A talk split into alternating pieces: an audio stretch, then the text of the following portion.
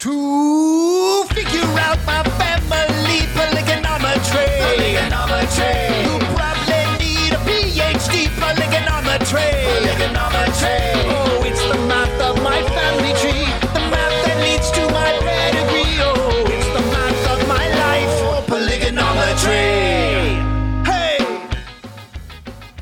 What's up, all you white salamanders out there? You're listening to Polygonometry. This is an ad lib podcast where each week religious apostate and part time Bruce Willis impersonator Chris Jessup sits down with one of his family members to talk about what it's like growing up in the 1830s. Now, I am joined today with my host, Chris Jessup. Hello. Dude, that's great. Dude, that was an awesome intro. Thank you very much. That was good. Um, okay, so this is a this is going to be a slightly different podcast again. Yeah, um, yeah, it's gonna be different. It's gonna be a little, a little weird because I've never done this before, and I think it's gonna be a kind of a good time. We figured, you know what, I'm gonna have my producer on here, and we're gonna just chat about one of the things that came out on Netflix recently that has to do with something that uh, we talked about in a previous episode, um, and that episode was. Let me just check really quick. Um, it was with my my uncle Aaron, the guy who did the music for the episode. Yes. Um, and he, if you're wanting a reference, uh, episode 16, um, he and I talked about something kind of kind of weird. Uh, something that happened in the 18, not in the 1830s. God, you messed me up. In the 1980s, Yep. with the white yeah with mark hofmann and the white salamander letter and just after dude for real like right after we recorded that episode murder among the mormons on Yeah. uh, netflix dropped and that's what we're going to be doing today we're going to be talking about Yeah, murder yeah, among the I- mormons I, sent. A, I saw it just come onto Netflix, and I sent Chris a photo saying, like, "Oh, what's the, what's all this about then?" And you said, "Yeah, well, oh, that's what we covered in the podcast." I was like, "Okay, great." And then we've decided. See, that came out a, a few weeks ago. And um, we're a little bit late because we're kind of useless, but we we decided to both watch it and not speak a word of it at all until we were recording. yeah and so, now this is what what you're going to be listening to right now is just me and Chris talking about this documentary. We thought it was relevant to talk about on this podcast. yeah So- might as well why not we're creating not, you know? we're, we're creating content because we're influencers and stuff right do you have a blue check on your Oh. instagram I got the blue check on my Instagram, on my Twitter. I've got some deals with some weird shake that's supposed to make you lose weight. um, check thisdoesn'twork.com. Um, but yeah, so, but yeah, so we we thought, yeah, let's get the old microphones out, Dude, okay, And, uh, so the first thing that I noticed about the show, okay, so this is for everybody who's listening. If you haven't watched it yet, go onto Netflix right now. Stop the podcast right now and then go watch it. It's three episodes long. It's like average of like 50 minutes a piece. It's a super easy listen. You can do it in an evening. Drink your Mountain Dew while you're doing it. Um, and so basically, it's the story of Mark Hofmann and the bombings that happened in Salt Lake City in 1985, involving the White Salamander letter, the Oath of Freedom, or whatever it is, like the the first like published document in the New World. Like, there's a well, lot of stuff that goes in. It's the it's the oath of the freeman. The Oath of the freeman. The name Man. of That's what it is. Yeah. Yeah. Um, Yeah. And so this is just, it, it was an amazing documentary. And the first thing that I noticed about it in the opening credits is that Jared Hess was a co-director. And you might not think that that's a you know well-known name, but if you've seen the movie Napoleon Dynamite, No. Jared Hess is the guy who co-directed Napoleon Dynamite. I did not know that. Okay. Yeah, dude. awesome. Like how dope is that? The guy who did a- the guy who created Kip made this documentary. And the thing is, it's not like a documentary that's like, "Oh, this is so Napoleon Dynamite." But I would have never have guessed they were even in the same connected in any way. But if you watch, okay, so that's that's for everybody who just barely got done listening. Um, if you if you um, just or barely just got done watching anyway, so now from here on out, we're going to be dis- discussing spoilers. Let's just put it out there. Spoiler So- alert. Spoiler alert. Um, so, um, so yeah, that's the first thing that I noticed. and then I was like, okay, so is there going to be like a Napoleon Dynamite type of like vibe for this whole documentary? Like, this is going to be super weird if he's going to be talking about Mormons. Napoleon, because I've been speaking to babes all day. If Kip was narrating it. if Kip was narrating, like, I killed two people with the bombs all day. Um, yeah, dude. So, uh, can you pull me into town? Um, but You anyway, nearly made me spit wine over my mic. yeah, spitting that Jesus blood all over the microphone. Um, but yeah, dude. So Yeah. I found like one over the course of watching it, dude. They definitely had a little bit of a Napoleon Dynamite. You remember the react, the fucking reenactment scene where they're driving around in the blue car, fucking shooting the Uzi? yeah, dude. So like that bit is really cool, but it's so, so uncharacteristic for that documentary. It just sort of comes out of like two dudes firing off an Uzi. Dude, and- like war dogs. Yeah, man. Okay, so let's start from the beginning. Let's start from like yeah, let's start with the beginning and kind of and just kind of go through Go it. That way, we're not like jumping too far back and forth. Um, me and that Chris might jump around all over the place. That's just because that's what we do, and we're talking about something that we haven't spoken about before. So if that happens, sorry. You're along for the ride. Anyway, so the the show opens up basically with um, this bombing that happened, or more specifically, the show. The very first thing you hear, other than like the titles and all this different stuff, is this guy by the name of Shannon Flynn, who has a really funny voice. You know that guy? Has a really funny voice and is hands down my favorite person of that entire. He's my favorite character. He's like the Mr. Potato Head. Um, he look he looked just like Winston Churchill. Like Dude, Just like that's him. exactly what I thought. I was Yeah. like, dude, how did they get what he was wearing. yeah, he's wearing a vest with a fucking like. Uh, And the- he had, he's got like a little bow tie kind of thing. Like Yeah, it's dude. one of the ones that kind of comes down. It's could you imagine if Winston Churchill talked like Shannon Flynn? Uh, we would not have won the war. we would. Dude, Hitler would have had a really good time. Just be like, this this fucking guy, he can't even talk.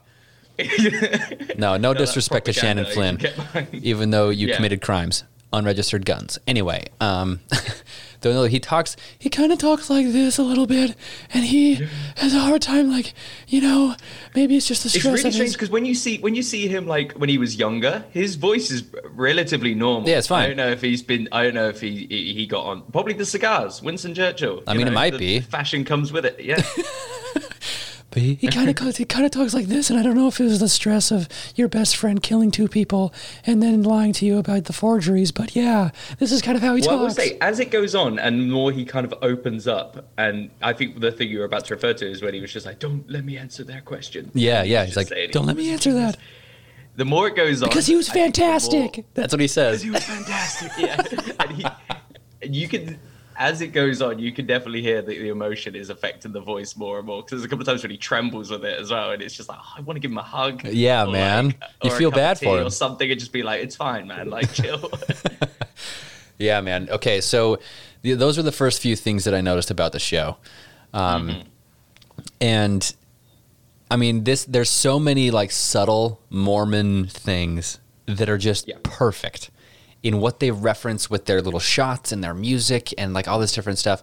But there's one thing that I wanted to tell you about that because I know that I mean you've been already been on the podcast before with the ANYSR episode and talking about like just Mormon culture as a whole. yes. But there is a section in the first episode where they talk about playing. Uh, Shannon Flynn is talking about playing Celestial Pursuit. Okay, right. That was the first thing on my notes. That was Really, dude? up. Same That with me. Okay, all right. So what, what's your what's your question? I want to hear what you have to say about it because I'll be able My to kind of tell you. Yeah. My question was simply, uh, Celestial Pursuit. What's with that? that was my. That was, dude it's the same i mean he he explained it perfectly in the show he says like it's trivial pursuit but for mormons so it, all of the questions have to do with like mormon lore and like church mm-hmm. history and the book of mormon and all these different things right and Yeah. if you've studied your scriptures super super well you'd be able to really do well which is where he was referencing it with mark hofmann because mark hofmann got every single question right when they played that one night Yeah. with their friends or whatever it was right mm-hmm. so so that's kind of an. I mean, it's cool. I played Celestial Pursuit before. I I, that, I, I was needed to know. Have you played? it? yes, I've ha- I have played Okay. it. Yes, I've played it. There's another version of it that's called Jots and Tittles. yeah. What's that reference to? Okay, so Jots and Tittles.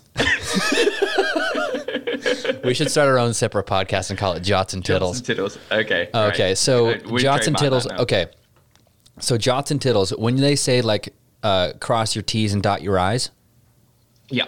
the cross that you put on the T and the dot Yeah. that you put on the I are called jots.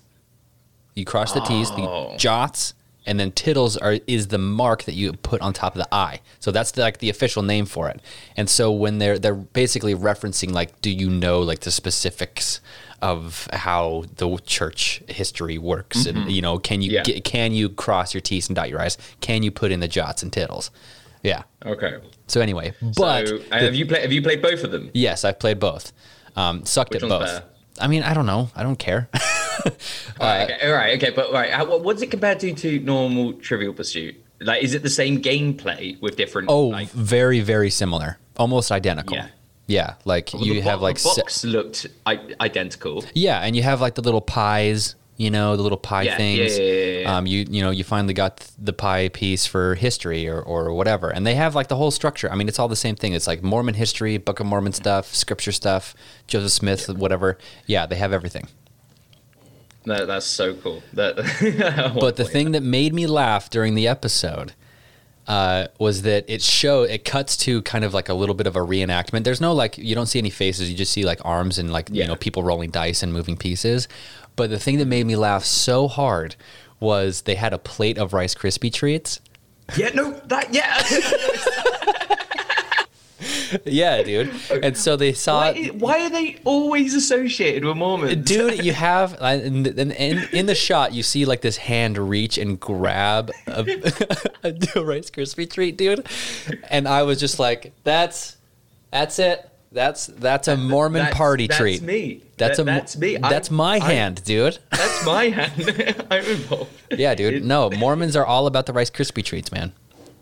Everyone is. I mean, Rice Krispie treats are awesome. Oh, dude, they're banging. Mormons- Absolutely. Mormons bang in them. But yeah, no, dude. There's and there's and that's just one of many, many subtle Mormon references that they have throughout the entire show that I just loved. Well, the the other thing I did want to say about the show, um, before we really start, is that I noticed. I think you you you definitely already need a prior knowledge about Mormons and kind of what they're about because they do not explain who Joseph Smith Oh, is or yeah. really what the Mormon religion is. Yeah, yeah, And I yeah. don't know if that like if you even notice that because it's something so normal to you. But when I was watching it, I was thinking like they haven't actually explained like what Mormonism is. So it, it, if someone doesn't know what Mormonism is or anything really about it or Joseph Smith, if you start watching it, I I think you're going to be a little bit lost. I think you'd have to maybe have some kind of an idea because they never they never once say that Joseph Smith was a prophet or anything. They just said they just keep on mentioning Joseph Smith. They probably do mention he's a prophet, but it's not really that clear. It kind of jumps straight into Yeah, they jump right into just basically the situation with Mark Hofmann and the Christensen guy Yeah. and all that stuff. Um, so yeah, uh, yeah, no, you're completely right. I think that you have to have a little bit of a prior knowledge to um, Mormon history, specifically how the church was founded, the origin story. yeah, right. That Like- that's the thing you need to know. Yes. And so, just a quick recap is basically when Joseph Smith was 14, he was called on by the angel Moroni to go find up and dig up some golden plates.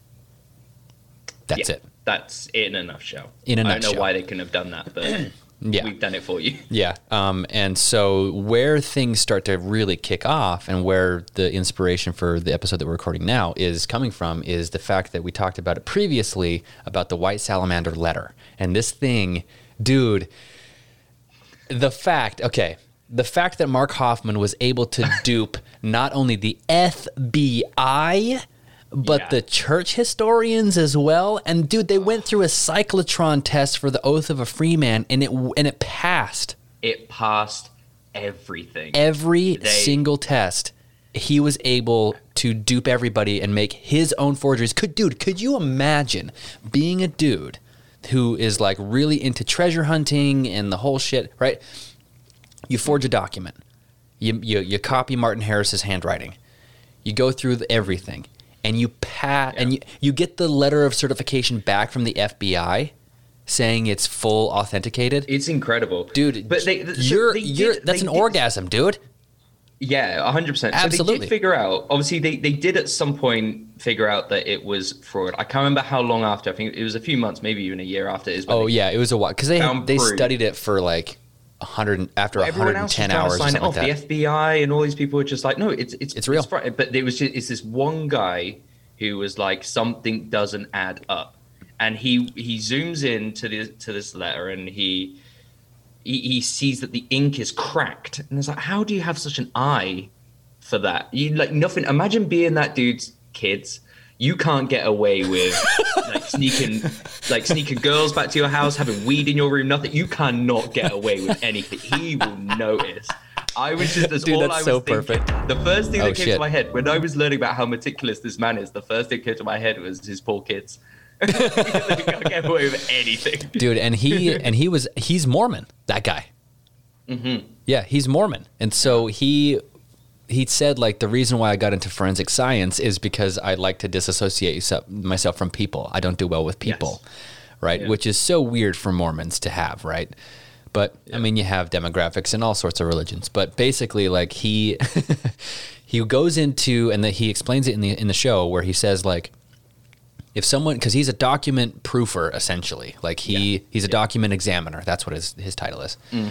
Um, and he said like if someone comes to me with a document and they say it's a forgery i go into it trying to prove that it's real but if they say this document is full authenticated real he goes into it trying to prove that it's false and that's such a the second he badass said that, the second he said that, That's was so just like, cool. this guy knows what to do. Like yeah it's so short and simple, but when he said that, I was like, right, I'm invested. This guy is not messing around. he gets it. He he understands. Yeah, He gets it. He knows exactly what Yeah. he's doing, and like they go in and they find the fact that the, these this ink because they they com- they did a bunch of like comparisons. So I know that we're kind of jumping around, but whatever, We- man. yeah, we we we we'll kind of we've jumped quite a bit. We'll come back, and Yeah, then we, uh, this so- is this is basically like Pulp Fiction. Yeah. Is how we're doing this podcast. Sure. I mean, you can compare us to what? No, we're not even on that same level. But anyway, um, so he goes in and they they have these comparisons um, of these documents that are full fledged, like they've been in the church's care since the 1890s or whatever, you know, Mm-hmm. and they, those are like genuine, like nobody's arguing or questioning. Nobody, Yeah. nobody. There's n- not even this guy who's the document examiner. He knows that those are real, and so then he compares those to these things that these documents that Mark Hofmann was analyzing, or not ha- analyzing, but holding and, and you know, Yeah. touching and, and handling essentially. And he goes in and says, "Oh yeah, no, actually, the ink on Mark Hofmann's stuff is cracked, and it's it's like you could you can think of it like a like a dried up riverbed look, mm-hmm. right? And Just so how it looks, yeah. all of the ink is cracked and stuff. So they're like, "What's going on here?" And that's basically what broke the case, is that Mark Hofmann is just this giant fraud, and everything started cr- to crumble around him. But the, the dude, Yeah. everybody was on his side. Everyone was on the side. Everyone kept on saying about how just genuine and how nice he was, and they were all his neighbors, his family, his friends were just like, "You've got the wrong guy. This it is just not in this guy's nature at all," which is kind of terrifying when you kind of think about. You know, it, it makes you kind of a bit wary of people after when you kind of after you watch that, you kind of think, who's who's very nice who I know that could possess the ability to do that stuff because I need to be wary. Who in my life Um, could bomb a building? Yeah, I mean, you look like you could bomb a building. I mean, I look like the Unabomber. Dude, I, I just put You on the hood Yeah, and I'm ready to go. uh, I I sound like I could be Jack the Ripper. But, That's true. um, um, this is something I wanted to ask because they said this right at the start of the podcast. Is that they said there's something about Mormons and treasure hunting that's just that it's like in the Oh, at the beginning of the episode, They're growing up. Uh, yeah, so so. Like, is that would you say that's true? There's something about Mormons that's so into They're- wanting to find and hunt treasure. They're not so much hunt treasure, but you can think of treasure as something that's a little bit more uh, amorphous as a When, definition. when you're a kid, it, it doesn't mean anything. Just finding anything, Finding something shiny, cool. Boom! I found treasure. Yeah, that's what matter. treasure is, right? And so Yep. no, and spe- and I think what they were referencing is specifically during the 70s and 80s. That's when Mormonism was really kind of like gaining traction and just Mm-hmm. You know the, all every missionary was baptizing people all the time i mean I, I i'm i mean i probably will be wrong about a lot of the stuff that i say but whatever um Yeah, yeah, yeah. so from what i know is that like during the 70s and 80s that's when the church was really kind of hitting its stride overall like you know major politicians were mormon like all this different stuff like you know mormonism was kind of like hitting its stride like i said it was a good time to be a Mormon. yeah, it was a good time to be a Mormon. Great way to put it. And mm-hmm. part of that was like this kind of weird subculture, kind of underneath everything, where they're like, dude, let's find some cool documents and stuff. like, But again, this is something about the podcast because uh, not the podcast, sorry, on the show because they they they say that like Yeah. this thing about but uh, it's like it- it's just, Old- it's like a really weird hobby that they Dude. decided that's fine stuff. and I think what that stems from is the Mormons' priority of family history. You know what I'm saying? Mm-hmm. Like, genealogy is paramount in Mormonism, and that it's also in the AUB too. Like, you do your gene, excuse me, you do your genealogy. You have all that stuff. You look back, you have your family tree, but for me, it looks more like a family bush, right? Mm. And it's just like it's just so all over the place, and you know, you kind of like trace back different things, dude. You go to dude when you come to America, I'm going to bring you to the Family History Museum, okay? And you're going to type in your name, and you're going to find out all your family history, just like that. Yeah. boom easy. You literally type in your name and your like family tree just like spreads out from your name just like and they just fill in everything for you um, and it's kind of cool man like to be honest it's a little cool to be like you know you're searching back and you're just kind of like oh man who's this guy from you know he's my great great granduncle or whatever Yeah. and you're just kind of like oh man what is it what was his life about and you like kind of dip into his history or her history or whatever like like I was saying, like I mean, I've had that on the podcast before, but like my mom and dad are like eighth cousins twice removed. Yeah, that's crazy. I Yeah. would love to try and to do something like because I've never tried looking at my I, at my family tree. I just never even really thought about it. But I really want to look. I do want to follow it because there's definitely a Muckmin look, and it would be great to kind of have a somewhat of an idea of like. Like my face came from somewhere. Like, like who? Who was the? OG McMinn? Yeah, yeah. Because me and my dad look identical, and like, and we Yeah, both look, we both kind of look like my uncle, and then we all look like my nan, and then so yeah, we just want to know like, where did this come from? Yeah, man. No, it's totally. Ch- and the other, I think that's where it comes from. Like this kind of historical, like not so much living in the past, but like appreciating the past. That's a Yeah, huge, huge part. Um, because, you know, uh, like they always talk about having a journal, right? Journaling is a huge part of Mormonism. Um, Yeah. Keeping a journal and kind of just, you know, I mean, my my great grandpa, um, Joseph Lyman, he he has his journals published, like in a boxed set, basically. Did you ever have to keep a journal, or did you keep a journal? I never had to keep a journal, but it was like strongly encouraged. And I've like journaled a little bit here and there, you know, and it's kind of cool to kind of like look back and see how you were doing during those times and, and all that stuff. I mean, it's a typical like Dear Diary thing, you know? Yeah, yeah, yeah. And you talk I'm about what your dyslexic, day, I've never done that, but yeah, Dear Dairy. for me. yeah, I think I still spell diary as dairy, but That's fine, as long as you're not lactose intolerant. Um, but yeah, dude, like it's it's kind of a big thing about Mormonism. And so when you talk about treasure hunting, and dude, I mean, this is this is kind of one of those things where I get a little bit uh, critical of the Mormon Church because of Joseph Smith's propensity for using treasure hunting techniques from the 1820s and 30s. Right? So he's talking about uh, divining rods. Have you ever heard of divining rod before? no. So I so. basically, it's like this. Oh man, dude, this is when we get into some real mystical shit. So, okay, so basically, like a divining rod, you can use it like a. I think they call them yokes as well. So think of it like a branch that has like a, a V, a giant V, Yeah. right? And you hold on to either end of the V and you flip it out and you point it, right? You you, you have the, like it's almost like an arrow pointing. Oh, and it leads you places. and it, and you just like you feel it, you know. You just feel. Yeah, no. They use it to like they I- they try to find water and shit with it. yeah, yeah. I think Yeah. they did that on MythBusters, uh, Yeah. didn't they? I mean, I've maybe. seen it on something. Yeah. Yeah. So it's one of those things that you just. Um, I mean, he used those all the time, all the time. Hmm. I mean, it's documented. Like he used those. Joseph Smith, the good old Joe. Well, well, he was 14 at the time. I mean, Well, here's the thing is that the story of him finding the golden plates and Angel Moroni and all this stuff, he started telling about those things when he was 26. So Oh. this was already this is 12 years after right? Okay. when he was I 14. Did not know that. yeah. Yeah. Oh, okay, uh, right. Okay, so this is all right. That's blown my mind a little bit. I did not know. I assumed that when he was 14, he found the plates, and he ran into town shouting, "I found golden plates! Everyone listened to me!" Dude. and half the people were like, "This guy's bull- chatting bullshit," and the other half were like, "What?" Okay, not That's like every in my head what happened. not hi- ev- everything in history isn't a South Park episode, okay? right. you have to keep that in mind is that as good as South Park is, and of course, I'm, I'll be the first to admit that it's absolutely brilliant. Chris, Okay. I don't know how many times I need to tell you this. I'm not a Mormon, nor have I ever been a Mormon or really studied it. I've spoken, I've spoken to you about Mormons, and I watched South Park. Outside of that, that's all my knowledge is about Mormons. Okay, okay. I, I digress. I digress.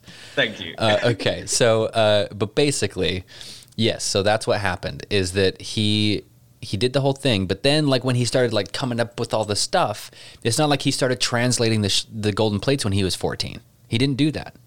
It- he waited. So it was kind of so like this. Why thing. did he? Did he did he wait because he thought right, no one's going to take me seriously right now, or I mean, maybe when that's probably wait? the justification that he came up with. But dude, I, I don't know. I, I mean, I'm not a historian. I don't, I don't. I don't. I would have.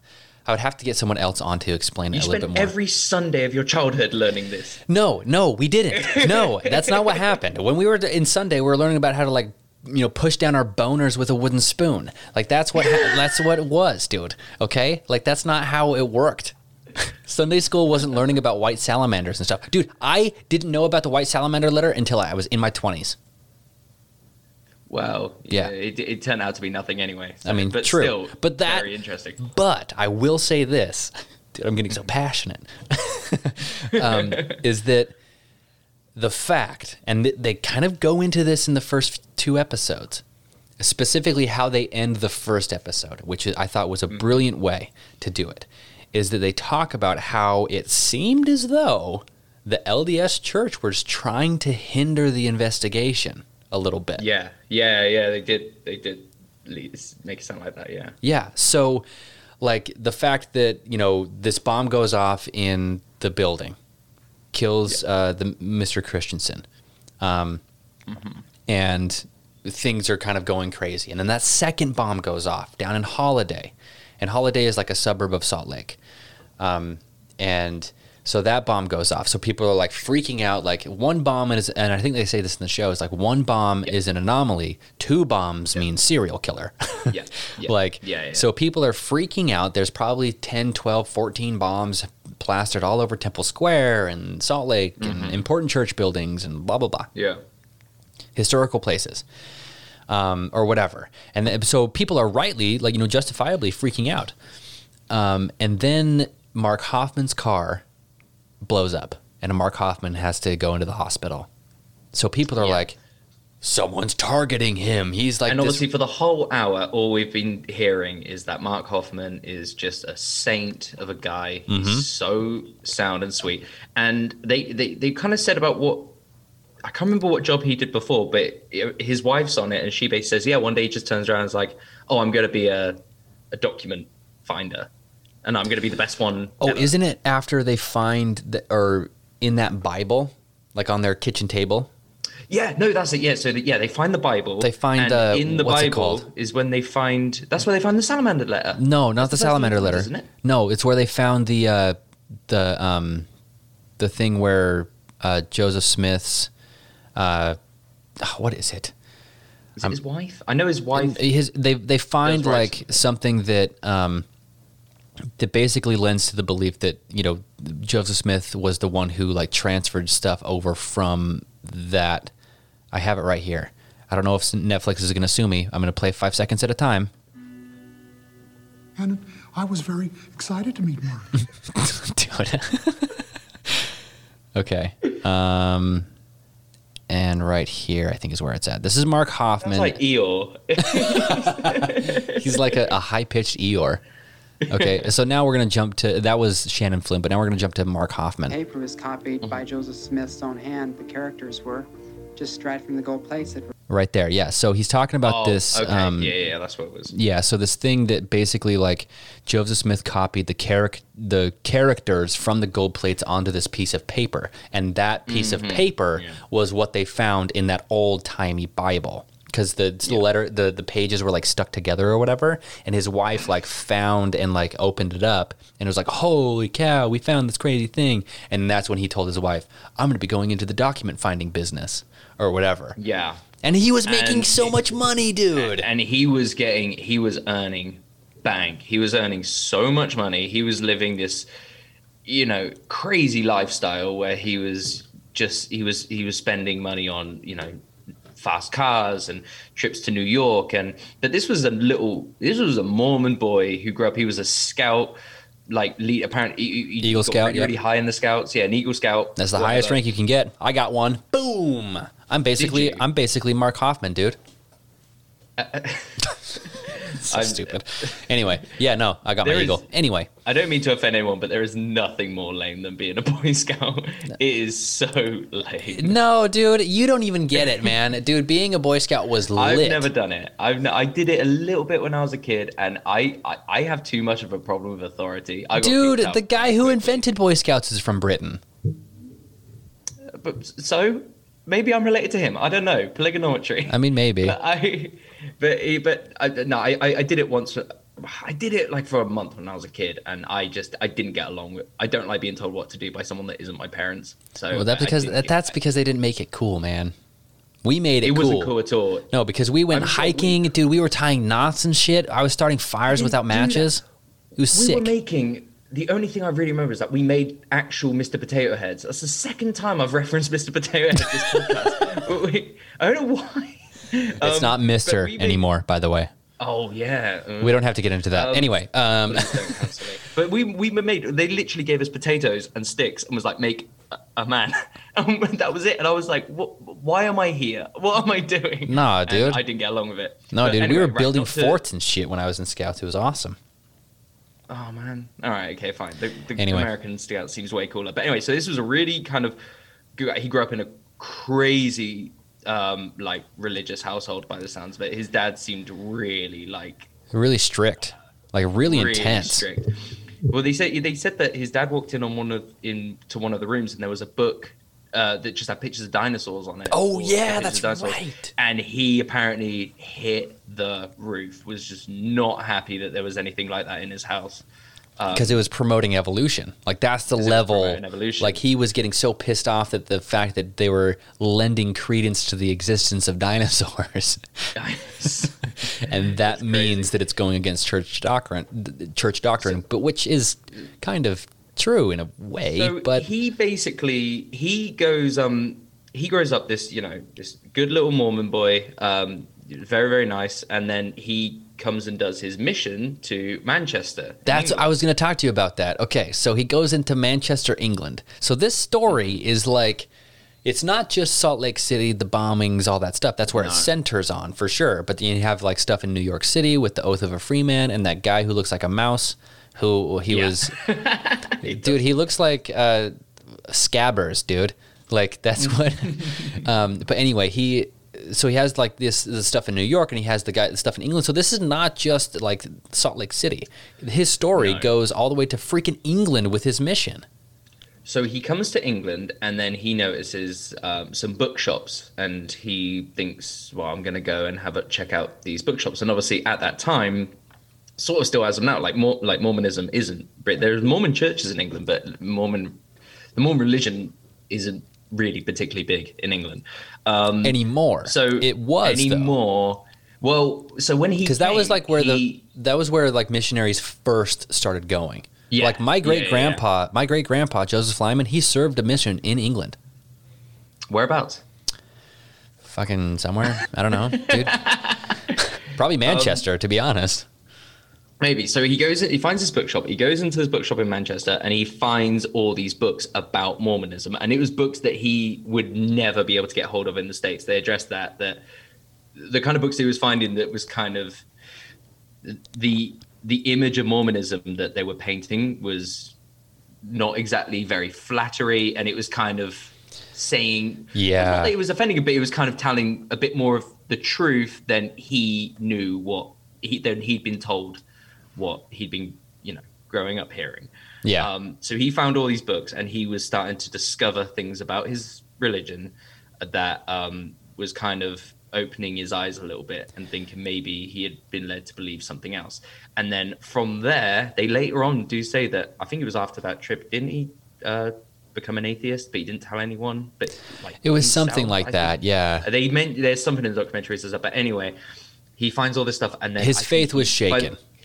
His faith was shaken and then he kind of started going down a bit of a rabbit hole of learning all Mm-hmm. this stuff and then realizing oh um maybe i can turn a profit Yeah. um, Not a so- prophet, P R O P H E T, P R O F I T.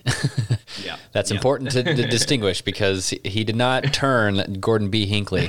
Kind of, uh, actually, you know what? He kind of did because Gordon B. little Hinckley. The okay, so Gordon B. Hinckley, by the way, um, like he was the prophet of the church when I was growing up, um, and all this stuff, um, and he like Mormons. This is yet another thing that I kind of have a problem with when it when it comes to Mormonism, as a whole, is that they don't. It se- okay. It seems as though they don't really worship God. They worship right, the prophet can you elaborate they worship the prophet. So it, it and that's that's that might be a little bit too of a general thing to say, but basically, like since the prophet is the mouthpiece of God, they w- end up de facto worshiping the prophet in the first presidency. so Thomas S. okay. Monson. Um, right now, uh, so Thomas Monson passed away. Now it's Jeffrey R. Holland, I believe. I could be. I don't want to be wrong about that now. Now that I feel, I feel stupid. I'm gonna look it up. So basically, what I'm saying is, um, is uh, that they they basically want to. I mean, dude, you go into any Mormon church and they have like pictures of the first presidency on the wall and like the quorum of the twelve and everything, and then like below that is like a, per- a picture of Jesus. Like, wow i didn't know that yeah, dude. Like, so so do they do they almost worship the prophet more than they would worship jesus then Oh, it's Russell M. Nelson. That's who I was talking about, not Jeffrey R. Holland. Um, so yeah, it's Russell Nelson. I'm glad I figured that out because there was about to be a people who were like, "What? You don't know, dude. You're discredited. Everything you say is false now." So, Um, so the the all right, the prophet. When so when they're the prophet, do they what do they do? Do they do like sermons or anything? What like what do they do? Like if you say like the the whole idea of the prophet is that they're the mouthpiece of God. When do they when do they use it? They they like okay. So conference. You've heard about conference. I've told you about conference before, right? Yeah, I think so. Yeah, yeah. Okay, so in. Salt Lake during Pioneer Day, okay, July 24th. July 24th mm-hmm. marks the day in which Brigham Young came into the valley and said, "This is the place." You know, finally we're here, right? Mm-hmm. By the way, if you ever come to Salt Lake City and you try to go out and like do things during Pioneer Week, probably not going to be open because Okay. people are doing other some other shit, right? So during that time, there's conference. There's a giant LDS conference every year, and they have it um, right next to Temple Square. It's actually a pretty amazing experience to go and like watch it. Like we went and watched it one time uh, when I was a kid, uh, and we went down there, and it was just, I mean, thousands and thousands and thousands of Mormons just everywhere, all over Salt Lake, and basically like it's like that time of year. It's like Oscar hmm. season. Like, oh Really? man, like who, like something's coming big. Like this is kind of cool. Like we're gonna hear like some new like divine intervention stuff, some new prophecies. Like this is gonna be cool. Yeah. Like that's what it's like. That's exactly what it's like, dude. Conference is Oscars for the Mormons. It's Super Bowl week, dude. Like that's what it is. Does everyone um, get like dressed up? All good. Oh, dude, the people. Okay. Mormons have Mormons have a lot of mummy, a lot of money, a lot of money. Okay, they have a lot of mummies. And they do also have a lot of mummies. They have a lot of mummies. They're in that fucking vault up like Little Cottonwood Canyon or whatever it is, um, Yeah. or Big Cottonwood. I can't remember which. Um, I should talk to my friend. She works there. Um, but anyway, so uh, yeah, dude, they have a lot of money. Okay. Mm-hmm. The most common 18th birthday present for a girl is a boob job. really? Oh yeah. Oh yeah. Dude, you walk. In- dude, you turn on your car. Mormons. you could you turn on your car radio in Salt Lake, the ads you'll hear, it's not about like, okay, yeah, come down to this used car dealership, we'll help you out. It's like I went to Dr. So and so for my breast augmentation and I had just the most wonderful time. He is so professional. He talks about the risks and everything and I am so happy I went to him. Dude, Right. Okay. That I'm I, right. I'm so confused. But I thought Mormons were really against sex. Oh, no. Well, not sex, but but like you know, well, like sex before marriage. sexual like that, and yeah, and, and yeah, you know, having some, you know, The here, Tig old here- bitties. here's the thing, man. Those tig old biddies, dude. They, dude. The Church of Jesus Christ of Latter Day Saints should be renamed to the Church of Jesus Christ and Keeping Up with the Joneses, dude. That's exactly what it is, and they say that in the show. They say that in Murder Among the Mormons is like Mark Yeah, Hofmann. Mark Hofmann was about status. He was about having nice things, and that's a thing about. And his wife was t- saying it. He's like, that's the thing about Mormonism. You want to look good for the people around you. That's exactly what it is, dude. Well, okay, so the boob job, the whole boob job thing, is it uh, is it both for the man and woman? Like, does the man want to be seen with like a big chested wife? Absolutely. kind of Absolutely. A hundred percent. And the woman wants to be a desirable, uh, you, sh- you know what I mean? Like, I I mean, I, I don't want to say like I know what I'm talking about here, but I do know that one of the most common 18th birthday presents is a breast augmentation. I know that for a fact. Okay. And so when you have someone who, I mean, dude, the fact that they're having radio ads for this shit. that's insane. Yeah. That's Also, the Utah Valley, or not the Utah Valley, the Salt Lake Valley, it has the highest number of porn subscriptions per capita. So, no way. so there you go, dude. I mean, God, I, I didn't know Mormons were so horny. oh, you didn't know they were so horny with the giant families no, we I have? did. Like, what are you talking well, about? no, I did. Well, yeah, I did, but they're supposed to be so like proper and.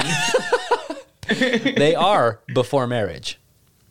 Dude, I And you know what? And even and you know what? Even before marriage, dude, they're having anal sex, dude. It's not dude, fucking Girls Gone Wild Salt Lake edition would be insane. Yeah. Only they can drink. That'd be mental. Um, no, dude. Girls, I don't want to offend anyone. I'm worried that I'm really not meaning to. It's just straight away now where my mind's going. Well, yeah, I kind of I kind of helped you get there. Sorry. Um, Yeah. So to answer your question, do Mormons dress nice for this occasion? Dude, have you ever seen the typical Mormon not wearing a suit and tie? I don't see many, but the ones I do see, they are wearing a suit and tie. There you go. Dude, pro, dude, like fucking red carpet. Again, it's Oscar season, dude. They're gonna roll out the red carpet for themselves, man. Getting their hair nice and done, Ooh. super high, uh, you know, super expensive dresses, dude. Gowns. They like Gowns. party after. Is they're it like a? they're like- not they're not getting dresses, dude. They're getting gowns. That's the level at which they're getting, dude. like they're going to like, like the ball in Cinderella, yes, like that. yes, Bloody hell. yeah, man. It's crazy. Okay, right. That's- But that's anyway, cool. so Um, to again retracing backwards because we go off on yeah, tangents all the time. Okay, yeah. Is uh yes, that time, conference time is when like the big news is coming, right? Mm-hmm. The big news is showing up so that we got to look good for this because everybody that we know is going to be there. Yeah. Wow. Okay. So we got the um, we got the prophet. Where were we when, before we got to the prophet? Well, we were basically talking about how Mark Mark Hofmann was like a badass Yeah. when it came to forgery. So, so yeah, so he was so Mark Hofmann, um, really sweet guy. He got re- into forgery, but he was selling. He found this thing called the White Salamander Letter. yes. Um, uh, uh, um, quote unquote, found this thing called the White Salamander That, the Letter. he- heavy air quotes on that um, one. Yeah. again yeah so i i need you to sort of talk about this because i can say what i think it is but it, it's quite heavy. So you Okay, I- explain kind of what I- the I White wanna- Salamander letter is. I want to know what you think about it first, and then I'll kind of come in because I've been talking a I lot, and I want to hear what you have to say. Yeah. Okay, so what I what I gather that it was is that one of the most integral parts of the whole story of the history of Mormonism The- uh, is the that origin the story. angel Moroni, Yeah. yeah, the, the angel Moroni visited um, Joseph Smith and told him about the golden plates. But this letter uh, that was apparently written by was it one of Joseph Smith's like best friends or one of the guys that he So a, it's rel- a, a somewhat reliable source. Martin. Harris. Martin Harris. Yeah. So Martin Harris was the guy who translated or helped scribe for Yes. Joseph Smith, mm-hmm. translating the golden plates into the Book of Mormon. So the salamander letter is it was a letter that he wrote to his wife or friend, basically saying that Joseph Smith told him that he was guided to the golden plates by a white salamander, mm-hmm. and the reason why this is such a huge deal is because one, everyone's been told and worshipped something completely wrong, and mm-hmm. two, it makes the religion seem a bit silly, Yes. kind of almost decredits it. It, yeah, because it turns it from, and you're you nailed it. You nailed it. Okay, right. Yeah. Cool. So yeah, the White Salamander letter that Mark Hofmann quote unquote found was basically it upended the entire origin story of Mm-hmm. the Mormon Church. And how Joseph Smith was like officially is like, you know, I was visited by the angel Moroni and he gave me the guidance to go to the golden plates and then I dug them mm-hmm. up and I found, you know, the sword of Laban and the Liahona and like all these different things. Well, it's the whole thing. The, the whole the fact that it was angels and everything. It keeps in line with the the Old Testament and the New Testament sure. of the Bible. That Yep. we that if you believe in that stuff, angels are very much a part of that. Yep. So okay, right. But as soon as then there's something like this. the fact that it turns into a white salamander, all of a sudden there's like this mysticism and and oogly and uh, dude, okay, that guy named Rod Decker, the the journalist, he's like, and Yeah. then it turned it into oogly boogly. I love that part of the thing. And by the way, that was the same guy, dude. I wanted to ask you about this. How hard did you laugh when Rod Decker comes on and like gets introduced to the show as like this guy who got interviewed and he's like he's singing in front of the temple for the broadcast. And then he like cuts back to the studio and they're like well that's a that's a good way to end the news. Dude i laughed It's so, hard. Random. I was like, what? Why did he do that? because dude mormons love hymns man. Mormons love hymns they get off on hymns dude they love it they love it so he's like singing so on a funny. broadcast and dude only only in salt lake could a journalist sing an official mormon hymn on tv and then just be like i can do that eh I can't tell you how much that just wouldn't fly. Not even now, even especially back in the seventies. If a news broadcaster started singing hymns, I still, I think to this day we wouldn't shut up about it. We'd be like, "Do you remember that idiot?" Like, it would still be was that talked about. about? That's funny, I reckon we'd still be talking about it. Like, what? Especially with the, like you know, news in England is so proper and so. Oh, yeah, now yeah. welcome back to the BBC, and Yeah. it suddenly goes like, "Welcome back to the BBC." Yeah, and He's then, got the whole world in his hands. You just, what, what is going on here? oh, dude, that's so funny. Yeah, man. So, I mean, he, that dude, that's so Mormon, man. That's so Mormon to just be like, oh, I'm just gonna sing these hymns on the television broadcast for the, you know, the news that's owned by CBS or whatever. um, and that was kind of a cool thing that I liked about the show too. It was that like they highlighted what the news was like in the mid '80s. yeah, they, you they know, like- really did. like because they they cut really to a lot of like footage of like KUTV and like all these news sources that were like you know you know based in in Salt Lake, and they showed like it was kind of cool to kind of it was almost like a like a time travel a little bit to see like Yeah. what Yeah, broadcast no. news looked like when during that time. It was kind of cool. without a doubt. Um, but yeah, so this guy named Rod Decker, he's the journalist, and so he's talking about oogledy boogledy and how like this this white salamander letter that was verified and authenticated Yeah. and all these different things. Just hit my microphone, um, gesturing too much. Um, uh, so he was talking about how it basically upended the entire origin story of the Mormon Church, and that was something that got it makes me uncomfortable in in a very weird Okay. way because I know that Joseph Smith was a charlatan treasure hunter guy. Right? That's Allegedly, alleged. We just Sure. to keep it. I cover our was backs a little bit. I wasn't there. We weren't there. We weren't there. We believe that he was, but Sure. we don't know. Sure. Allegedly, allegedly he's a prophet. Allegedly he's maybe something else. But So he but but something that please is a sue us. something that is a fact is that he was into treasure. yeah. He was into it. That's a thing. That's real. That's undisputed. Okay? He was part pirate. He was part pirate. Joseph Smith wore an eye patch. Yeah. When he ah, when Dude, he how cool would that have been? dude, Aw, the prophet of the Mormon the, the OG Mormon was like this guy who wore an eye patch, dude. I would have been a Mormon when I was 13 if I found out the prophet rocked an eye patch. Who do you want to worship? This guy in robes or this dude with an eye patch? I'm like, that guy's got a story. Dude, we have so much to talk about and we're almost to an hour. no way. yeah, dude. So anyway, um, so Joseph Smith was this this uh, kind of eccentric. You can say that he was eccentric. I think that's Yep. safe. I think that's safe to Yep. say.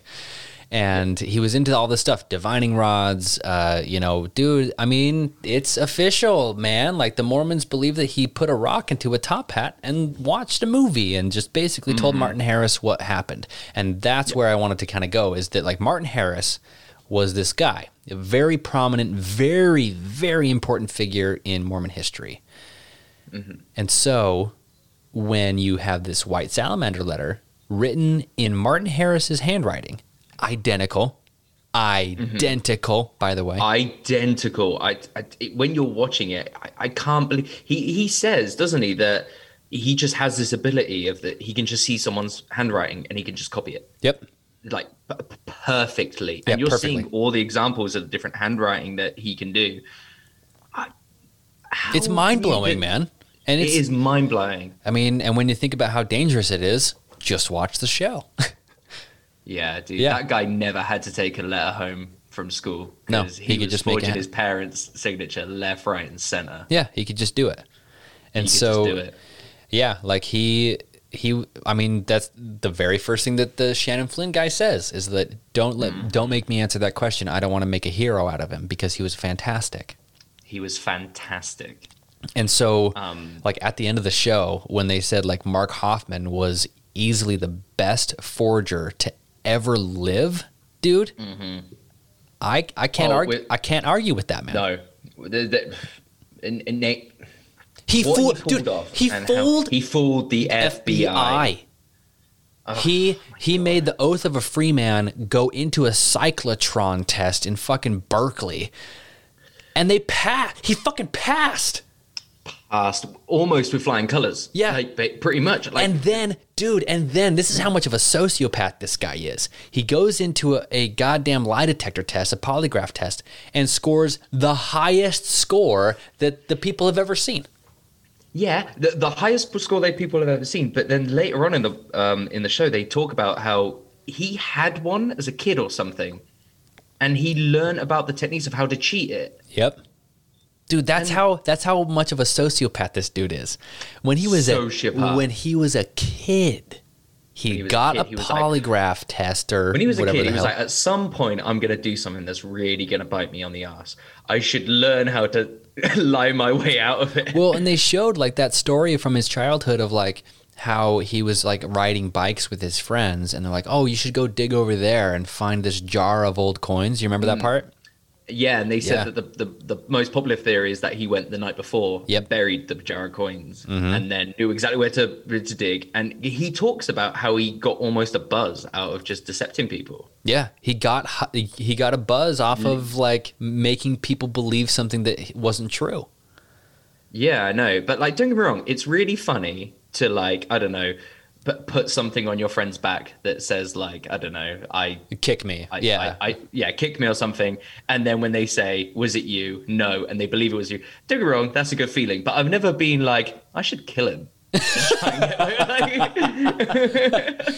I should end his life. That'd be funny. I wonder if I can get away with that. Yeah, man. No, for sure. And that's I guess that that feeling for some people, the feeling that you're talking about of just kind of like being a, a jokester, little prankster guy, can get really far into this point where you're literally willing to take someone's life. yeah, Multiple people. He killed two people.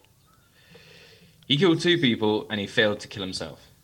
yeah. So we, we so we should get into that because we haven't even got into the bombings yet. Sure. So with um okay, so we he was basically to summarize where we are right now. He'd made all these letters and documents, blah blah, was earning a lot of money, and he was decept he was decepting people all across the United States And the world. and, and the, I mean and the world, but but even the Mormon Church. Yeah. And well, so uh, we need to go back a little bit more. So the White Salamander letter, when the when the Mormon Church heard about it, they were like, we need to like hide it, get rid of it, Yes. basically, weren't they? They offered to pay, uh, was it three hundred grand?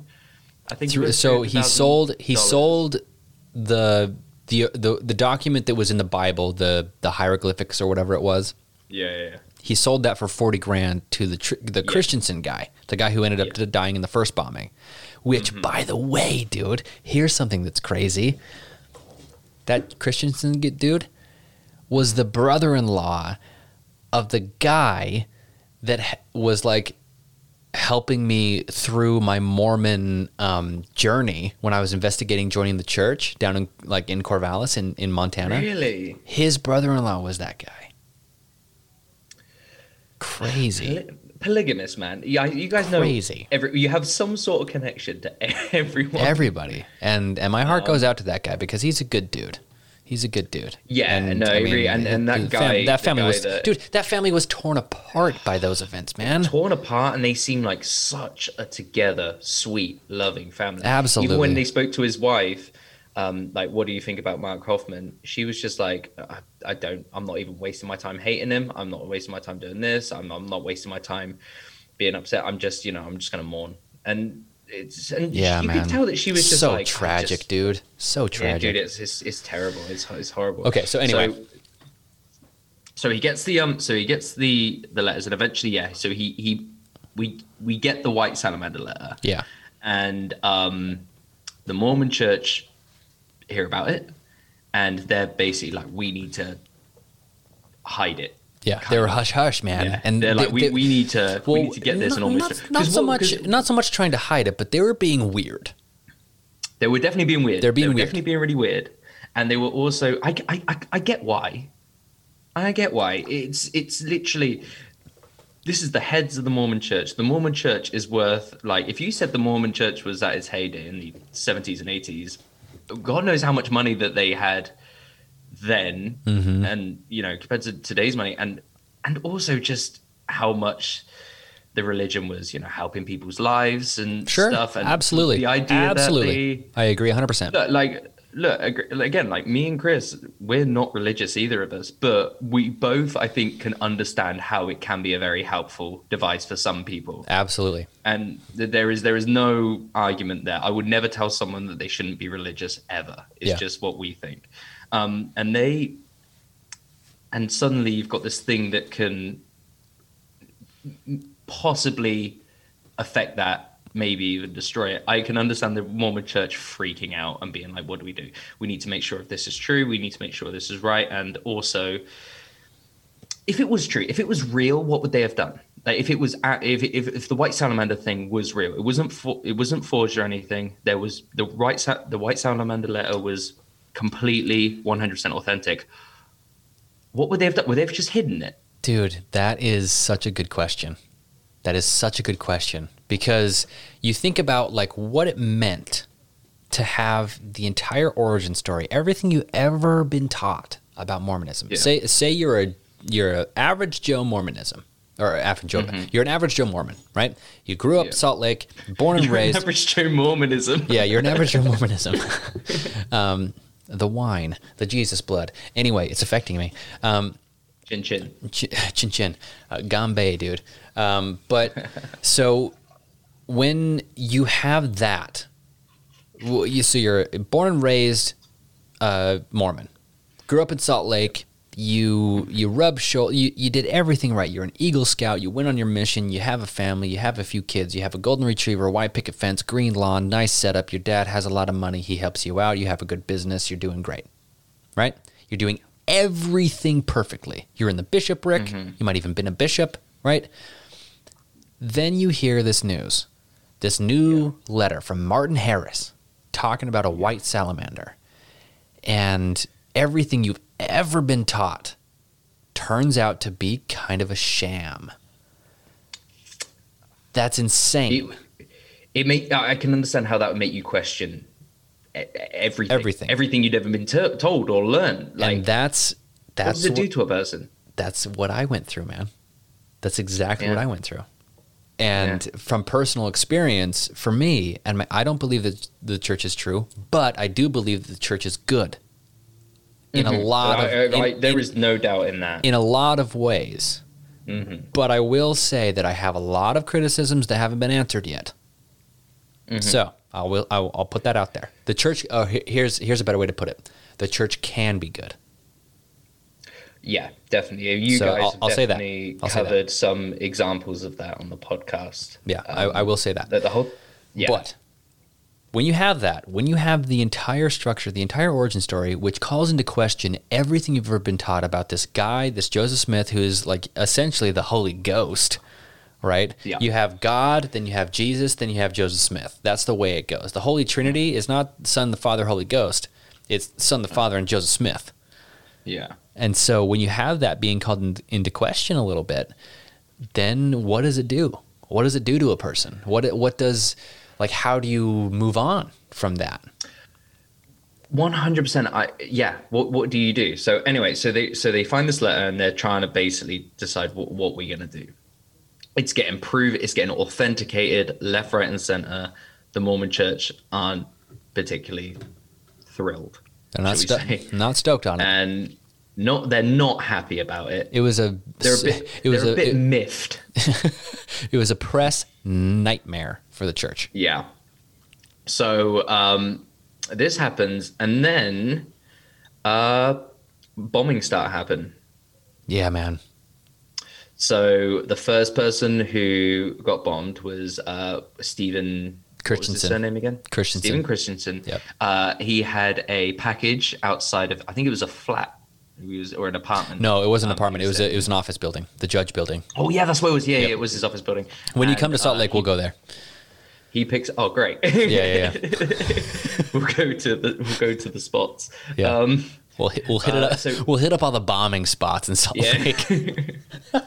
Yeah, you meet me at the bombing spot. Anyway. Um, so yeah, so he gets not just it's it just torn. This bomb, like it, it, it's riddled with like old shrapnel and Yep, nails. and rusty nails and stuff, and it obliterates. They say about how his stomach's just blown out. well, his chest was blown out. Yeah.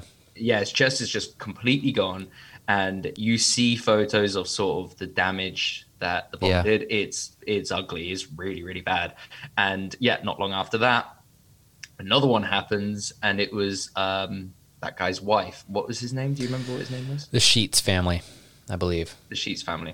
Okay, so they get on within this in the same day, right? It was Yep. the same day. Uh, yeah, it was the same day. I think. it was literally. I think it was supposed to be. It's like- funny that we're like being d- like doubtful about it when we're talking about a show that we watched.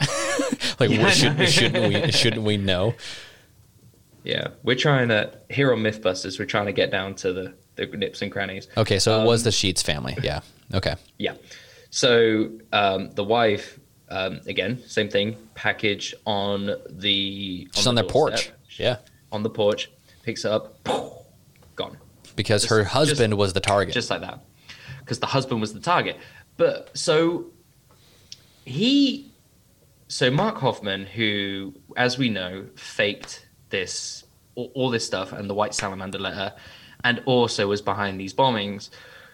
He was basically just bombing these people so he wouldn't get found out. Yeah, like that's the He was covering his tracks. only reason. Yeah. Yeah. Which is just so evil to be like, I'm to make a lie, I'm to profit off of it, and I'm to kill whoever gets slightly in my way. And especially someone who is supposed to be, by all accounts, the nicest, sweetest dude that would never even harm a fly. Yeah.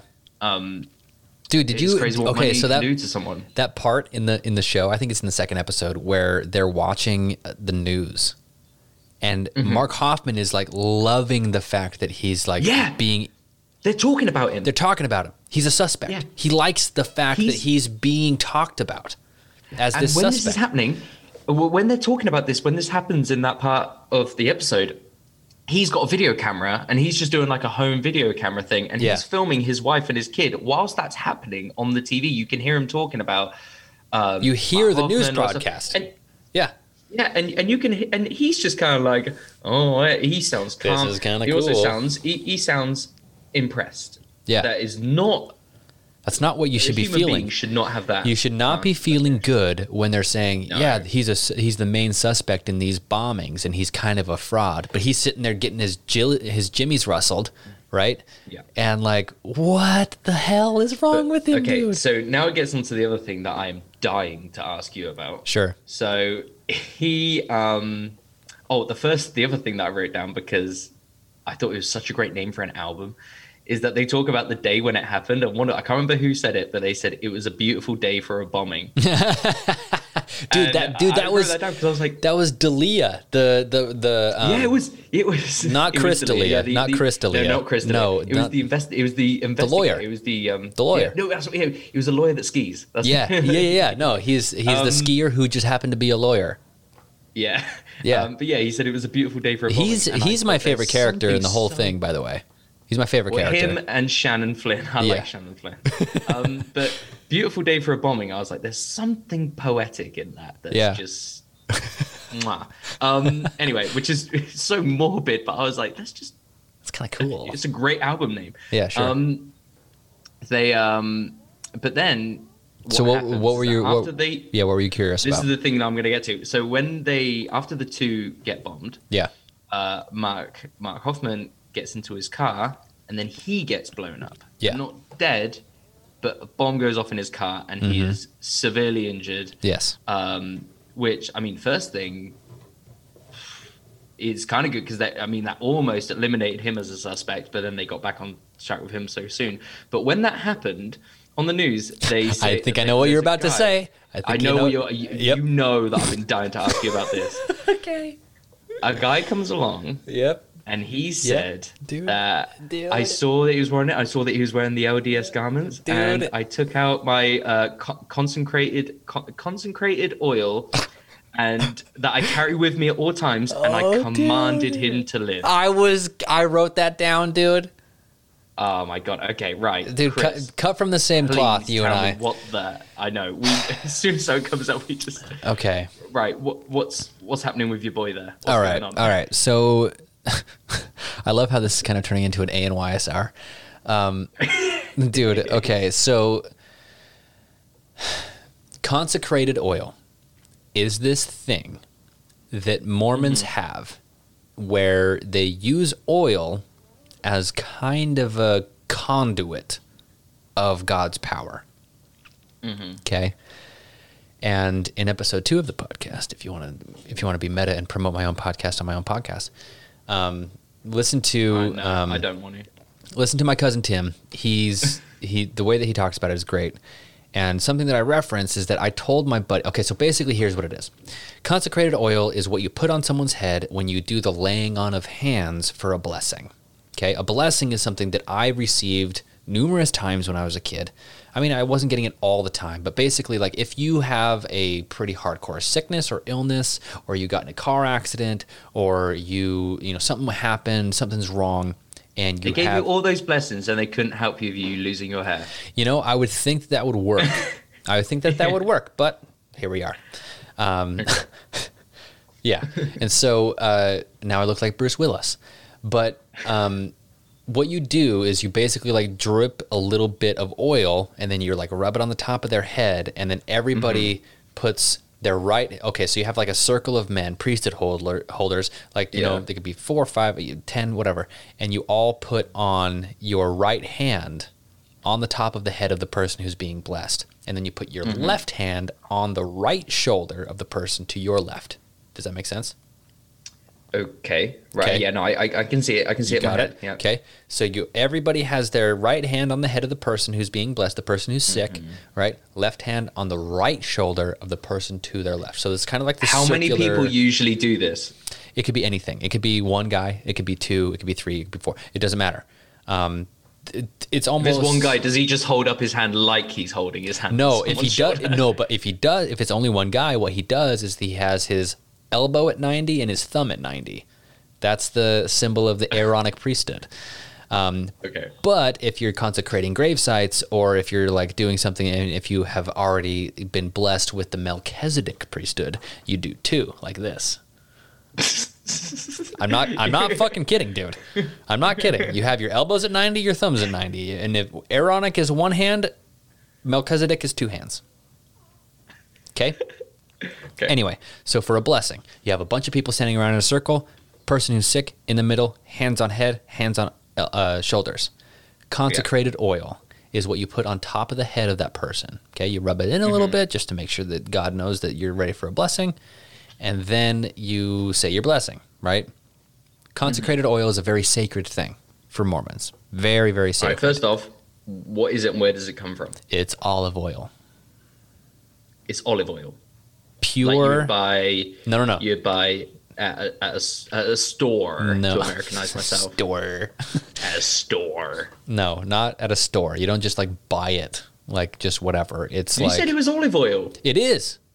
It is. Okay. But it's like high, high, high, high, high quality olive oil. At least from what I know. In a pinch, Okay. you use water, from what I've been told. Maybe. I don't know. I don't know shit. Mm-hmm. Um, but, and the way that I reference it is like, I, I talked to my friend who's not a member of the church, and I was explaining the same type of thing that I'm t- telling you now. And he was like, wait Mm-hmm. a second. You mean that moment in the Green Mile when like Percy doesn't wet the sponge? like you need to wet the sponge? And I was like, that's deeply funny. like, that, that's amazing. it's, it's perfect. Yeah. So you need to wet the sponge, essentially, right? and the oil is what you wet the sponge with. And so when we get back to Mark Hofmann and that dude who's wearing the giant fucking glasses from the 80s, right? and he and he comes in and dude, the thing that makes me up, kind of a little bit of upset about it is that I saw that he was wearing the LDS garment and I brought out my consecrated oil that I always keep with me. Yeah. He keeps it with him, dude, like he's Well, so that's what I was going to say. So, so, so is when he said that, I was like, "Oh, is that a thing that Mormons do? Yes. they keep it on them. yes. They keep it on them. Yes. Did you ever have any that you kept on you? No, because I didn't have the Melchizedek priesthood. Oh, okay, right, okay. So it's like a ranking thing. Yeah, it's a ranking thing, and Okay. a lot of people keep it in their truck. People keep it in like their dude. It's like fucking you. T- it's like Batman, dude. You're like a holy Batman, where you're just like Okay, right, okay. Well, here's, here's another question. boom, that- power of God. here's a question that I have that because he does say, I noticed that he was wearing the LDS gar- um, garments, so I Yep. did this. If he wasn't wearing the LDS garments, would he have still done it? I don't know. That's up to the dude. Because, well, isn't that? I mean, if Yes, you're right. it's something that you if it's something that you truly believe no but if it's something that you truly believe and you're and you're like i know that this is going to help this person it shouldn't matter if they're lds or not It- like if you're like there to help the good of man and you think that this is something that's going to work and it, it doesn't matter if it doesn't if you truly believe something's going to work you should do it i think you know and you know that might have been just something that he said. You it know, might have been something that he said but it was something that i thought it, it- there was something in just the way he said it that i kind of thought like all right if he did, if he wasn't wearing it, if he would do it, yeah. No, I see what you yeah, mean. that was just um, again it- maybe not, maybe not. It was just that was the thought that went through my head when he said that. But anyway, But, and what really makes me kind of upset is that he says, and I think I wrote down the quote right here because I was so, I mean, he said, I took out my oil that I usually carry with me and I commanded him to live. yeah, I command Commanded, That dude. was- Commanded? How far in your faith and narcissistic do you have to be to command That guy, to Someone to live. believes that guy is alive because of him? him. Absolutely. That 100%. he did that. That was him that did 100%. that. 100%. 100%. I mean, Well, mean, the power of wrong, God, he was acting. It, it was it was the power of God that healed him, but he was the guy who was. he was the guy that I mean? commanded. Yep. Yeah, and um, right at the end, uh, uh, our boy Shannon, he um, he gets emotional because he was like, "That guy, if you had just left him, he would have died. He didn't know that he was helping to heal Satan. Yeah. he was healing Satan, and he was being serious. Man. Yeah, man. Because Um, Mark Hofmann, fucking dude, Mark Hofmann screwed over Shannon, dude. Yeah. So basically, Mark Hofmann, he made these bombs, and he made one that he kind of already thought in his head that he'll probably end up use on on himself. That Yeah. he'll probably commit suicide and use it as a get out of jail card, I guess. Yeah. He used it, and it didn't kill him. Mm-hmm. He stayed alive. He was in intensive care, and then it was all about okay, well, who's doing this? And um, it's just a bit of a wild goose chase from there because they had no idea. They had their suspicions, but they were there was a lot of things to follow, a lot of leads to go. Um, And what was crazy is that the thing that cracked the case was the oath of the free man. Because they Yeah, so found the out oath that the the, free man- the receipt was made out to this guy named Mike Hansen. Mark Yeah. Hofmann, Mike Hansen. Okay, come on, get a little This bit is- more creative with your a- I, aliases. as soon as what I thought, I was like, it was like me calling myself like Francesca. Like, Yeah, I don't know. you're like, come on. Or, like, or you calling yourself Christine. you yeah, know, exactly, like, exactly. Trying. So, so he had this receipt for this engraving company who made the Oath of the Free Man for this guy, quote unquote, Mike ha- Hansen, aka Mark Hofmann. And they, so what they Mm-hmm. did, the lawyers, the fucking D'Elia guy, all of them replicated the process and were like, "Oh, dude, we nailed him. that's we it. nailed him." And then the entire thing fucking crumbled around Mark Yeah. Hofmann. Everything that he tried to do just completely got obliterated. Yeah, yeah, that it's um, it's wild. They, so he he made all this money off of you know duping people, and he did it very very well. There's no Oh, argument so that the guy was good. He talented. was the guy was. It, it, it, if only he put that talent to something else, like, to something like actually productive. something actually productive. I mean, he's got the tools for it. He's got the natural tools clearly of how to just deceive, but. He I could don't know what other dude, line of work he could have gone in, but he, he, could have done dude, he could have he could have like gone into a line of work with, like cracking forgeries. Well, exactly. Yeah. Like, he could have Well, been the guy. that- well, they do that at Google. G- Google and MySpace. No, MySpace. Jesus Christ. yeah, 2006 called phrase. if you want to know how old I am, um, right? No, but so Facebook and Google, they do a thing that if you can hack into it, if you can hack into Facebook or if you can hack into Google, they will hire you like straight away. Mm-hmm. Yep. Because they want you to basically be like, how did you hack in? Solve it so no one can do that the same way you did again, Yeah, sort of thing. yeah, He could have done something like that. yeah. He totally You could know. have. Totally could have. He had the Yeah. mind for it for sure. He had the He had tenacity for and the drive and the fucking sociopathic tendencies. Dude, Yeah. he's a fucking So, cold. um, he's a cold stone killer, man. cold stone. There, there is no other way to explain him. He- he's a- Absolutely. he's a, mas- I mean, he he killed two people on the same day With And bombs, it- dude. With bombs. with, with bombs, bombs that were loaded. That uh, they were desi- the bombs were designed to Maximum damage. annihilate someone in maximum damage, maximum, and, and in a brute way, like rusty nails. Yeah, dude. As shrapnel. A pipe Yeah, bomb. and shrapnel and all dude, stuff. and pipe dude. Okay, do you remember that me- that that section in the? I think it's like the second episode where you're kind of like, you know what, Shannon Flynn, you're kind of a piece of shit too. Yeah, no, there is a bit where he's Yeah, shit. yeah, yeah. You're like, you know what? No, you had an unregistered Uzi, you motherfucker. You playing around with your butterfly knife and all that shit. Look, I don't know if it's just me being like a dude. not, like it's just inherently in us that like we want to drive really, really fast and just fuck shit up. There's definitely something in men that's like we have a thing in us that's like I would love to like just really fuck something up. and and the fact that he was just like, yeah, I was into fucking shit up. So I bought an Uzi. I was into guns. Was like, part, part of me was like, I get it. like, I, I get it. No, but what was crazy is that Shannon Flynn kind of like flew under the radar for a super long time until they like got a warrant to like raid his house essentially, and they found the So anarch. did- He found out th- the anarchist cookbook, and they're like, "Dude, this guy Yeah. fucking did it." there was no he did get arrested for he was well he wasn't really arrested but he was detained should we say i think well, no, he went to federal prison. oh he did yeah yeah Yeah, he was he was Again, convicted. it was yeah. one of those things where unregistered yeah, firearm. there was yeah definitely but he um there was no that did not look good for him they found literally no, a no, no. book if you know he, they found a book that depicts exactly how to make make pipe bombs Yeah, and they said what can you tell us about this book and he was just like i've read it yeah. it's like, dude, that's not the best defense. no don't And he even says like the first thing I should have done when they started interviewing me was like, I want an attorney. I need an attorney. Yeah, and he didn't, and it, and it fucked him over. But so he didn't go, and he was probably out of everyone in the podcast. He was. um, I keep on saying podcast. Everyone in the show, he was probably the closest to Mark Hofmann by the looks of it. They kept on saying Yeah, that those two yeah. were like close best friends. But dude, imagine. I mean, he was the he was the first one to take pictures of the white salamander letter. Yeah. Yeah. And I just feel like like if if you found out like if I found out that you had done that and like like t- let's say you did that today, right? Some or something like that. Okay, No, no, I'm a right, hy- hy- I- I'm a serial killer. Okay, let's No, see where this goes. No, right, okay, or, or, or like I did it today. You, Sure, Like, what would sure. I? What would I? I reckon it'd fuck me up because it's like, how does this person who I know so well, who I speak to every day, probably, Yeah, yeah.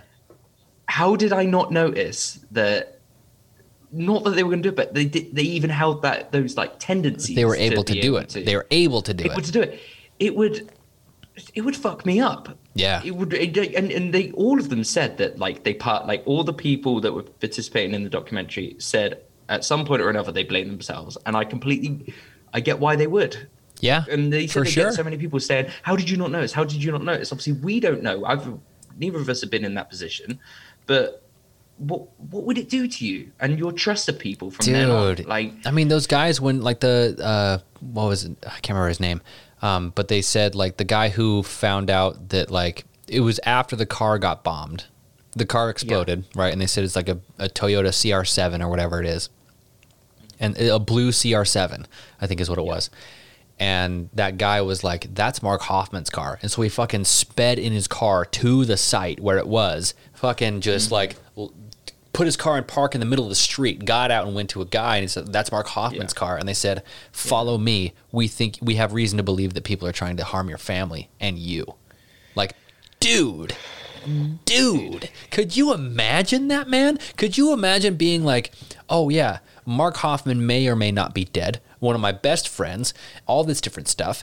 And then that we have reason to believe that you are also a target on this hit list or whatever you're looking under car you're looking under your car you're looking under your bed you're looking under every single thing about your life is just amped up to fucking 11 and you're just like how am i going to have a normal life when i know that someone's trying to kill me and i don't know when or where it's going to happen or how it's going to happen No, that would I be mean, don't- fucking you- terrifying dude it would drive you insane. It- you would go crazy, Yeah. legit crazy. You wouldn't trust. You wouldn't trust anyone. no absolutely not You, you feel like you wouldn't be able to have any. re- You would get home. You'd take your family, who, you, you, I guess you probably really trust, and you would like lock the doors as soon as you're home from work, and you'd be like, no one's going anywhere. We're locking this down. And even if like a postman like turn up at your door, you would jump. Like, oh dude just- any anything anything that happens Anything. you would be like what the hell is happening what the fuck like what do you- what's going on like is are they trying to kill me dude that would be so scary Oh my god, it'd be that would be so scary It'd be so scary. Um, yeah. fucking hell man um i have It's one insane. more So basically, Uh, th- the so, never mind what, what have you got? Well, I was talking about. I was going to say like uh, the fact that Mark Hofmann uh, declined being interviewed was interesting to me. Yeah. So Mark Hofmann's still alive. He's still in prison. Yep. At the end of the documentary of the last episode, they have like it's pictures of him like every like ten years or so. It's just it's, it says the date and Yeah. seeing how he's changing and looking. And all I was thinking, and this is what I want you to know, and this is again, this is where most of our conversations go. When I was watching them, I was thinking, if they made a movie about this, who would play him? and all I was thinking was like, it needs to be someone that doesn't look menacing. So I was like, Mark Ruffalo. and then I was like, Mark Ruffalo playing Mark Hofmann. That'd be pretty sweet. yeah, and I'd be down. if smart, but I could I could was buy just like, into that. be- I was like, it needs to be someone that you look at and you think that like he couldn't do anything bad. Like, like, like if like if Mark Ruffalo played a serial killer, you would just be like, that that doesn't make any sense. But if you It's like this uh, guy, it's like Zac Efron playing Ted Bundy. but that works so well. It worked 'Cause he looked- amazingly. He was amazing. He's a good-looking Um, dude, charismatic. It worked. Dude, all right, just to get off topic for a second. Sure. But do you know what really pissed me off? You know when the trailer for that film came out and people were really angry. They're like, "Why are you sexualizing Ted Bundy?" Did you see all that? Yeah, because pe- like Yeah, th- there, dude, there was like, why were you- there was thirst traps, dude. Yeah. It was like, "Why are you trying to sexualize him?" And it's like That's exactly how he did it. Understand the story of Ted Bundy? Like that That's how he did it. Thing is that he was a very good-looking, Charismatic guy. Yeah, suave dude, ladies man. Yeah, it's like it's like why are you sexualizing him? It's like because that's the story. Yeah. you want the facts. You want to see how it is. It's that So Exactly. this is why Mark Ruffalo needs to play. Mark. um, This is this is your soapbox right now. yeah. But anyway, right, back to the thing. So let's kind of end off the story a little bit. So so he he did that. He bombed all these people, and they eventually found out that through what we covered earlier that they zoomed in on the ink and that the ink was cracked. And some bits of it was cracked and some bit was some of it wasn't. And they were just like this doesn't make sense. Dude That and how he did it the only thing. how he did it was interesting to me. So what he did spoiler alert duh um, was that he would put basically like a uh, the same like a window screen. He would like prop Yeah. it up on these little supports. He would put the document that he just barely got done finishing writing on that and then he would get like a vacuum hose and set it underneath that screen and basically suck the ink Yes. further Yeah. into the paper so yeah they say after a amount of time ink see, seeps into paper Yeah. and they, that, and, and that's such a tiny tiny tiny detail i would never think about that No. right if the, right now i tried to forge something i would not think about the weight of the ink on the paper You- no would never even cross my mind. No, not yeah, at all. So he would write, and then yeah, and then he would suck. He would get like a Hoover under the table, and he would suck. So the yeah, the, the So he would suck the ink in like further into, Into the, paper. paper. Yeah, yeah. And that's is how he was able to like dupe the fucking FBI, Yeah. man. The FBI. Not to, not to speak, you know, good of him, but that is genius. it truly That's is. so like clever. I mean, you can you can appreciate a little bit the fact that Mm-hmm. this guy thought of everything, man. Um, okay, so something else as well that I've written down that um, we haven't covered yet, and we Sure. kind of missed it, but we'll get back to it. Um, Let's end on the, this. The McLellin collection. Oh yeah, okay, dude. we didn't we didn't cover that, so th- they kind of talk about it a little bit, but from you, tell me about the McLellin So basically, from what I know, which is not a lot at all, um, it's basically this collection of letters from like Emma Smith. Emma Smith was Joseph Smith's first wife, wife. right? yeah, So Emma, I mean, Emma is quoted all the time during talks and like mm-hmm. speeches and all this stuff, right? She's the wife that basically. Okay, so the word of wisdom. You've heard of the word of wisdom, right? no, Okay, so the word of wisdom is the reason why Mormons don't drink coffee or beer or booze or whatever. Okay. oh, all right, okay, I don't know about this. Okay, so section 89 of the Doctrine and Covenants, this is just for whoever is listening, and most of the people who are listening already know. Um, So section 89 of the of the Doctrine and Covenants is basically what we call or what Mormons call the word of wisdom. The word of wisdom is basically like Mormon's diet plan. Okay? Okay. So uh, basically, it says like no hot drinks. Um, hot drinks includes coffee and tea. Basically, what they're trying to say is like don't alter your state of mind because if you have an altered state of mind, you're more privy to the temptations of Satan. They would have a terrible time in China because in China they only drink boiling hot water. yeah, it's, it's. I mean, it's it's hot it. water and that's it, right? No, Mormons would yeah, love China. it. Mormons would love China because that's fine. Um, oh okay. hot drinks is what they mean is like Coffee or things Yeah. that can alter your state in any way. yes, exactly. So they Okay, say right, like okay, I get you. Don't use tobacco unless you have bruises. You also can use it for cattle and like all the. I mean, it's just it has all this different. What about like hot chocolate? That seems like a really harm, like harmless drink. Dude, Mormons make exceptions, dude. They make exceptions, right?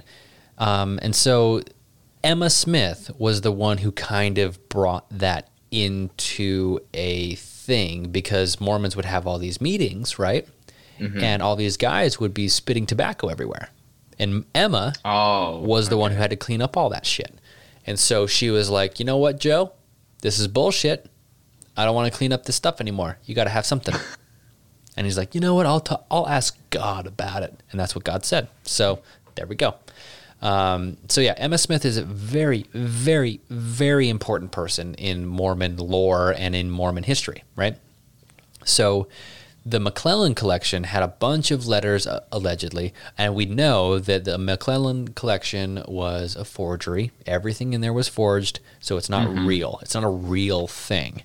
And since most of the McLellin collection was destroyed in the bombing of Mark Hofmann's car, yes. then that way we don't have any way of knowing because it was covered in blood and shrapnel, destroyed, all this stuff. Oh, okay. So we don't. I mean, we're pretty sure that it's fake, but we, in a way, we don't. It's we can't prove it. It's like ninety nine percent that it's forged because it was in Mark Hofmann's care. He's a fucking sociopath. True. If he had sold it and give it to someone else, and it was it was unable to be traced back that he was the one that sold it, it Yeah. could have been huge. Well, what they were So, saying on the uh, show was that it was devastating to Mormon history.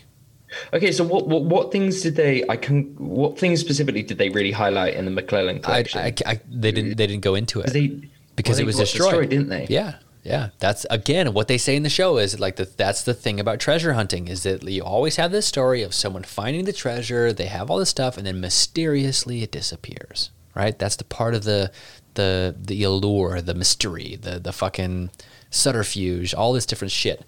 Like that's what makes it intriguing and what that's what makes it exciting to find treasure is that once you get your hands on something, you have to fucking hang on to it or else it'll fucking Yeah. go away.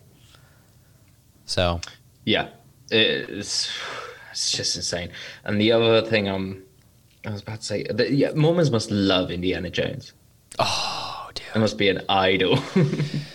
Dude, um, here's the thing though. yeah. Mormons love Indiana Jones in so much as they love the treasure hunting part. The fact that he always gets the girl.